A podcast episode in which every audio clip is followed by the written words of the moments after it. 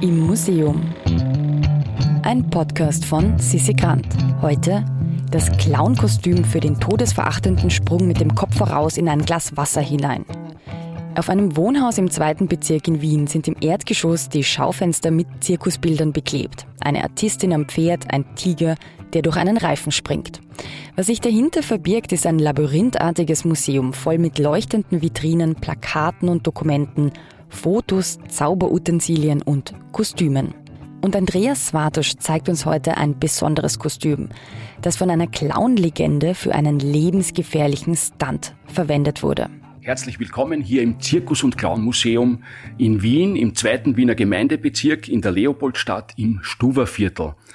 Das Zirkus- und Clown-Museum ist ein kleines Museum der Wiener Bezirks- und Sondermuseen. Und wir haben hier, wie der Name schon sagt, eine kleine, aber feine Sammlung über den Zirkus und über die Spaßmacher, die im Zirkus auftreten, nämlich die Clowns.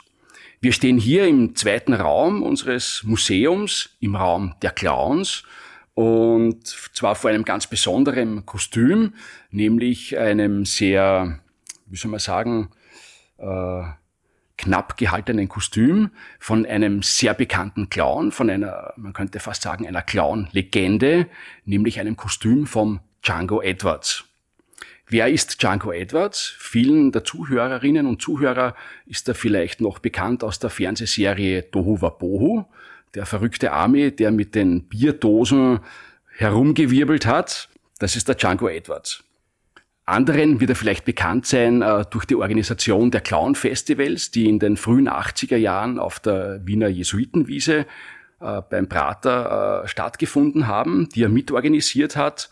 Ja, wenn wir zu den Kostümen kommen, das Kostüm, das wir hier sehen auf einer Schaufensterpuppe, äh, die als Django Edwards hier geschminkt ist, ist das Kostüm, das er getragen hat bei seinem todesverachtenden Sprung mit dem Kopf zuerst in ein Glas Wasser hinein.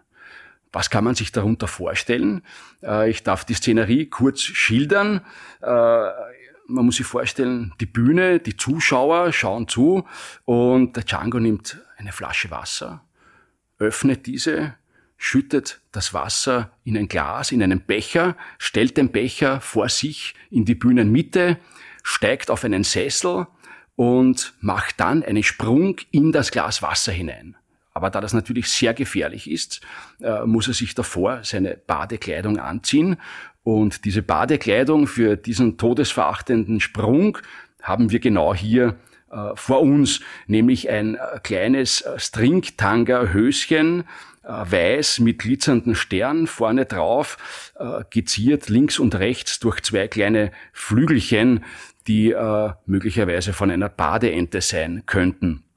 Daran befestigt sind zwei weiße Hosenträger, verziert ebenfalls mit glitzernd blauen Sternen und er trägt dazu, so wie die klassischen Schwimmflügeln, keine echten Schwimmflügeln, sondern zwei Flügel, golden und silberglitzernd in Blau gehalten, die an seinen Oberarmen befestigt sind und dazu natürlich auch noch eine spezielle, man könnte sagen, vielleicht Fliegerkappe, eine Art Badehaube mit Flügeln auf der Seite befestigt, um äh, bereit zu sein für diesen Sprung in das Glas Wasser. Diese Kleidung hat er getragen, auf der Bühne, hat das Wasser in den Becher in die Bühnenmitte gestellt, ist auf den Sessel hinauf und dann hat er sich vorbereitet für diesen Sprung. Und wie sah der Sprung aus? Im Endeffekt äh, eine Handlung, die nicht lange dauert, denn äh, er springt vom Sessel aus auf den Wasserbecher, macht einen Handstand. Beim Handstand machen geht er kurz mit dem Kopf nach unten, zerdrückt den Becher, den Plastikbecher mit dem Wasser, dann macht er einen Überschlag, fertig und hat den Sprung in das Glas Wasser vollendet. Diese ganze Handlung des eigentlichen Sprungs in das Glas Wasser dauert eigentlich nur zwei, drei Sekunden, wenn es lang ist, ja, oder sogar noch kürzer. Äh, diese ganze Nummer mit dem Aufbau, mit der Dramaturgie, mit der Musik, die dabei spielt, möglicherweise durch eine Liveband, äh, durch den Trommelwirbel, die Spannung, die aufgebaut wird, die Gags, die zwischendurch äh, immer wieder passieren und die Interaktion mit dem Publikum, dauert diese eigentlich kurze Effekthandlung insgesamt sechs, sieben, acht oder sogar neun Minuten. Und äh, hier zeigt sich die große Kunst des Clowns, der eigentlich aus nichts äh, etwas Großes macht und eigentlich mit nichts äh, das Publikum, die Massen fesselt und in ihren Bann zieht und vor allem eines tut, äh, sie zum Lachen bringt. Und der Django Edwards äh, ist natürlich ein Meister in diesem Genre. Und Django ist auch hier, äh, muss man das erwähnen, äh, einer der Mitbegründer der Nouveau Clown Bewegung, sprich der neuen Clowns, die in den frühen 70er Jahren äh, auch durch Django Edwards äh, begründet wurden. Mit dem Ziel, die Clowns ein bisschen aus der verstaubten Atmosphäre der Zirkusmanege herauszubringen, weg mit der roten Nase, raus aus dem Zirkuszelt zu den Leuten ins Theater, auf die Straße, äh, auch in Zusammenhang zur gleichen Zeit der Hippie-Bewegungen, Freiheit. Äh, Django sagt immer, Clowns äh, sind mehr oder weniger Gesetzlose. Sie haben die Verpflichtung, geradezu den Leuten einen Spiegel vorzuhalten. In der Tradition der Clownerie das zu sagen, was die Wahrheit ist. Denn Clowns machen in Wirklichkeit ja nichts anderes, als dass sie unsere Gesellschaft, unsere Persönlichkeiten, unsere Gefühle, all unser Inneres äh, wieder auszudrücken und äh, vorzuspielen. Ja? Die Clowns äh, erfinden nichts auf der Bühne, sondern sie beobachten die Menschen, sie schauen, was tun die, was machen die, wie verhalten sie sich in gewissen Situationen. Und der Clown äh, nimmt das auf, überzeichnet es, übertreibt und spielt das dann auf der Bühne im Theater oder in der Manege oder aber auch im alltäglichen Leben. Und wenn die Leute dann darüber lachen, äh, lachen sie eigentlich in Wirklichkeit äh, über sich selbst. Und diese Nouveau Clown Bewegung hat dann immer größere Formen angenommen. Beginnend in London hat Django Edwards in den 70er Jahren dann in Amsterdam das Festival of Fools äh, mitorganisiert und auf die Beine gestellt. Und diese Bewegung ist dann über ganz Europa hinübergeschwappt bis zu äh, dem schon erwähnten Festival der Clowns äh, in Wien auf der Jesuitenwiese.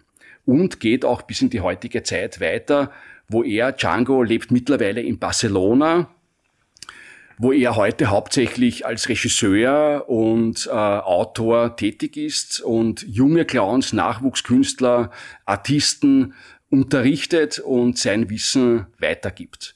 Hier bei uns im Zirkus- und Clown Museum haben wir das besondere, die besondere Ehre, möchte ich fast sagen, dass Django zum einen öfters hier zu Besuch ist und bei Live-Auftritten der Fools Brothers oder des Cabaret Schnitzels.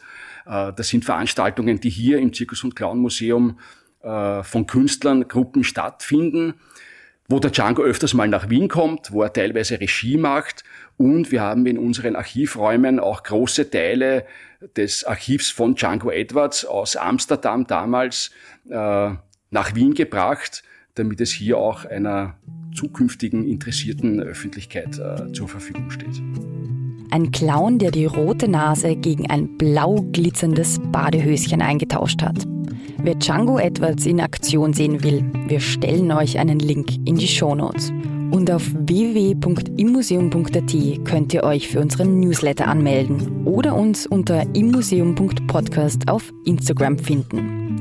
Im Museum ist eine Produktion vom Produktionsbüro Sissi Grant. Musik Petra Schrenzer. Artwork Nuschka Wolf.